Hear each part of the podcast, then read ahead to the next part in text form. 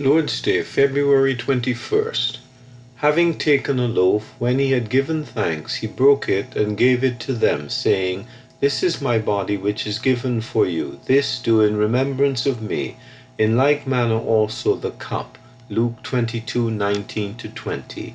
True communion with the Lord. In the night before he gave his life for us, our precious Lord gave us the emblems of bread and wine with which to remember him.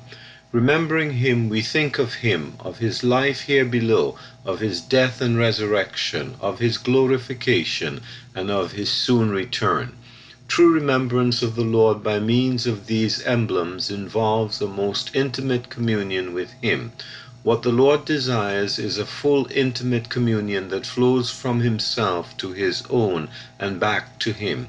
Man cannot give to God, but can only return what he has given. It is often said that the breaking of bread is the most important meeting. For a healthy Christian who has daily intimate communion with his Lord, the breaking of bread is indeed the highlight of the week. However, for the spiritually ailing Christian, this statement is not true. For such a one, the prayer meeting is more essential, for his need is great, as is evidenced by the lack of consistency between his talk and his walk.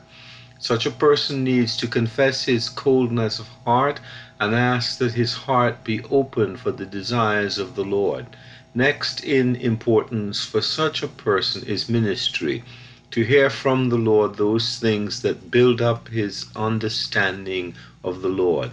Least important for him is the breaking of bread, for he is in great danger if he just goes through the motions of making that which is most precious to the Lord into a mere ritual. See 1 Corinthians 11 27 to 29. Are you experiencing true communion with the Lord at the breaking of bread?